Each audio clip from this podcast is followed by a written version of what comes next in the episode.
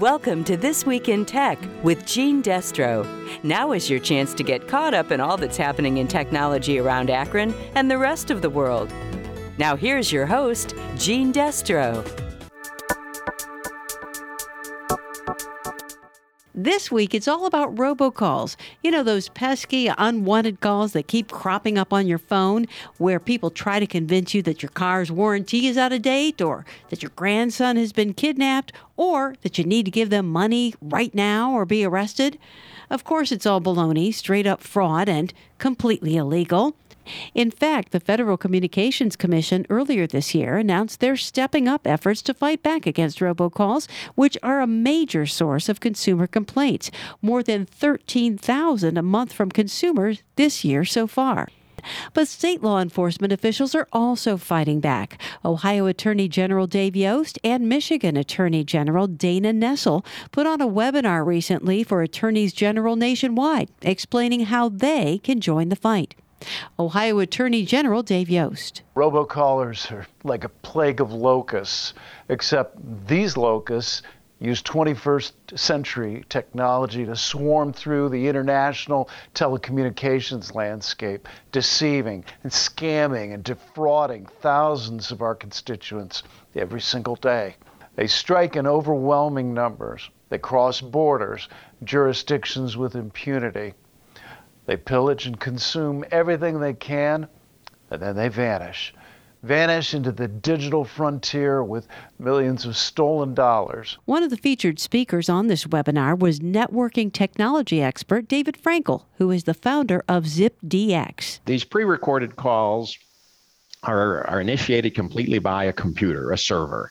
Um, somebody running that server, a mastermind of some kind, loads a recorded or artificial voice into that, uh, obtains usually a cheap calling list uh, from somewhere on the internet.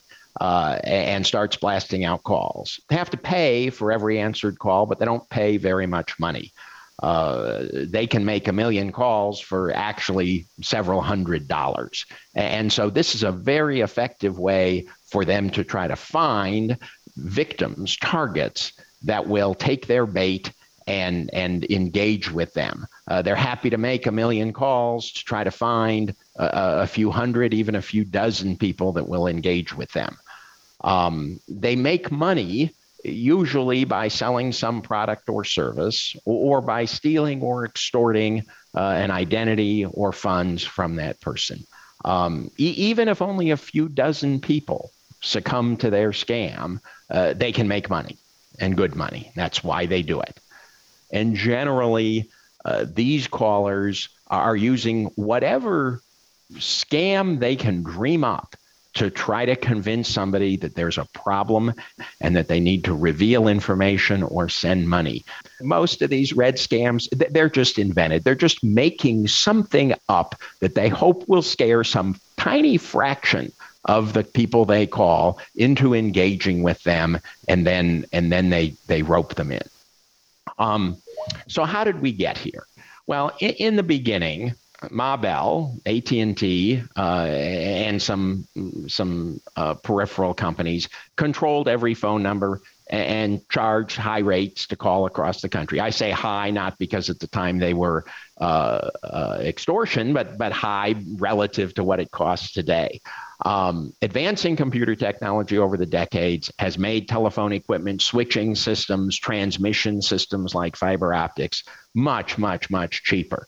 Now, all telephone signals travel as digital bits very, very efficiently. In 1996, uh, the FCC uh, had the Telecom Act that uh, opened telecommunications networks to more competition. It used to be a very, very closed network operated by initially AT&T and a, a very confined set of people, but now it's uh, it's much more open. Rates have gotten pushed down further through technology and, and competition.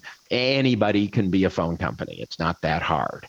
Um, historically, as these new entrants came into the business, they didn't really pay attention to how their service was being used. They just put it out there and, and let anybody call.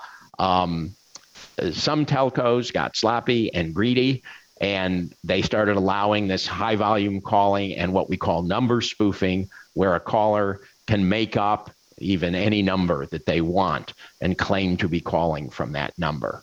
Um, with the internet uh, and, and everything traveling is digital bits, these callers can be anywhere, including outside our country.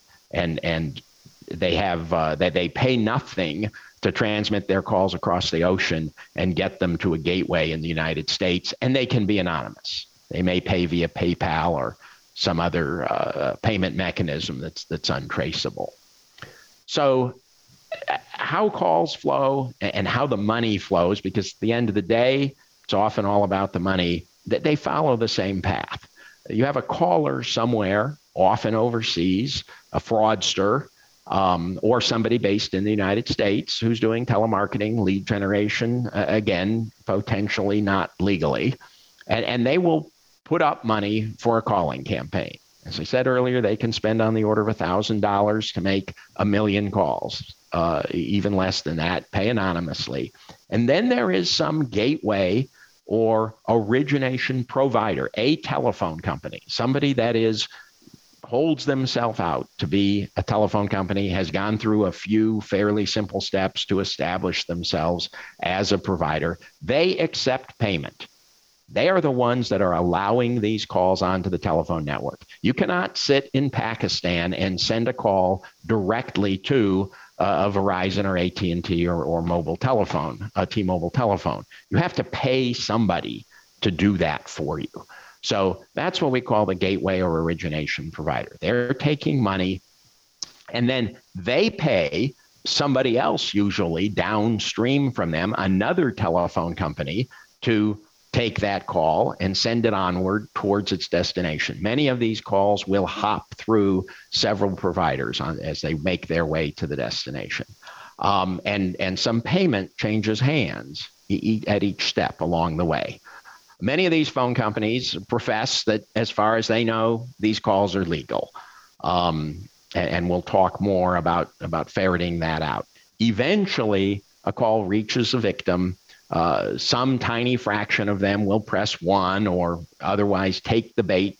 At that point, they'll talk to a human being, and that human closer will extract 50, 500, whatever amount of money they can. I mean, there's some terrible, terrible stories that most of you know uh, where, where huge life savings have been lost. Uh, so this is good business. This is why the fraudster starts it. Um, they, they ultimately get that money coming back up to them through gift cards, usually, or wire transfers to a, a foreign bank account. Um, and, and similarly, they're taking a, a tiny bit of that money and paying it to their providers to put those calls onto the network and to let this happen. Um, here are some frequently asked questions that have come up over the years of, of working in this space. I, I won't read them all. Uh, many of you know more of the questions and the answers. Uh, people ask, where do they, how do they get the phone numbers? Who gives them the phone numbers? In many cases, they're not their phone numbers. They just make them up. And, and in fact, you'll see when we look at their calling patterns, in many cases, we see that every call is made from a different telephone number, even though it's from the same source, the same computer making those calls. Um, uh, you know, for the video earlier, how do they know my car warranty is expiring? Well, they don't. They, they, they just call a million people and they tell everybody their car warranty is expiring. They call a million people and they speak Chinese to them.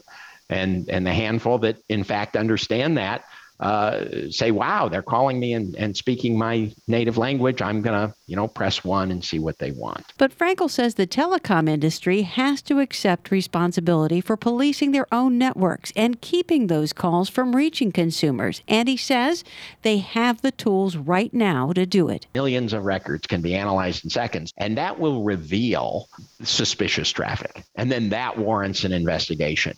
And if the customer that's sending the provider that call traffic cannot in full detail explain exactly how that traffic is legal, then that provider needs to, to deny this. Now, we know that callers are going to adapt. Somebody pointed out to me that this slide deck gives away a lot of secrets, explains what, what the metrics are. I'm sure there are a few nefarious robocallers that are, have access to this webinar. Uh, they will adapt. We will adapt as well But this is absolutely the starting point and uh, place for us to dive in and reverse this mentality of innocent until proven guilty. When it's dialer traffic, that's guilty until proven innocent. That was ZipDX founder and networking technology expert David Frankel. To find out more about Ohio's efforts to fight robocalls, visit ohioprotects.org. And if you'd like to file a complaint, visit fcc.gov. And that's it for now. Stay happy and healthy, and we'll see you again next week. That was This Week in Tech with Gene Destro. Tune in next week for more tech news on 93.5 1590 WAKR and WAKR.net.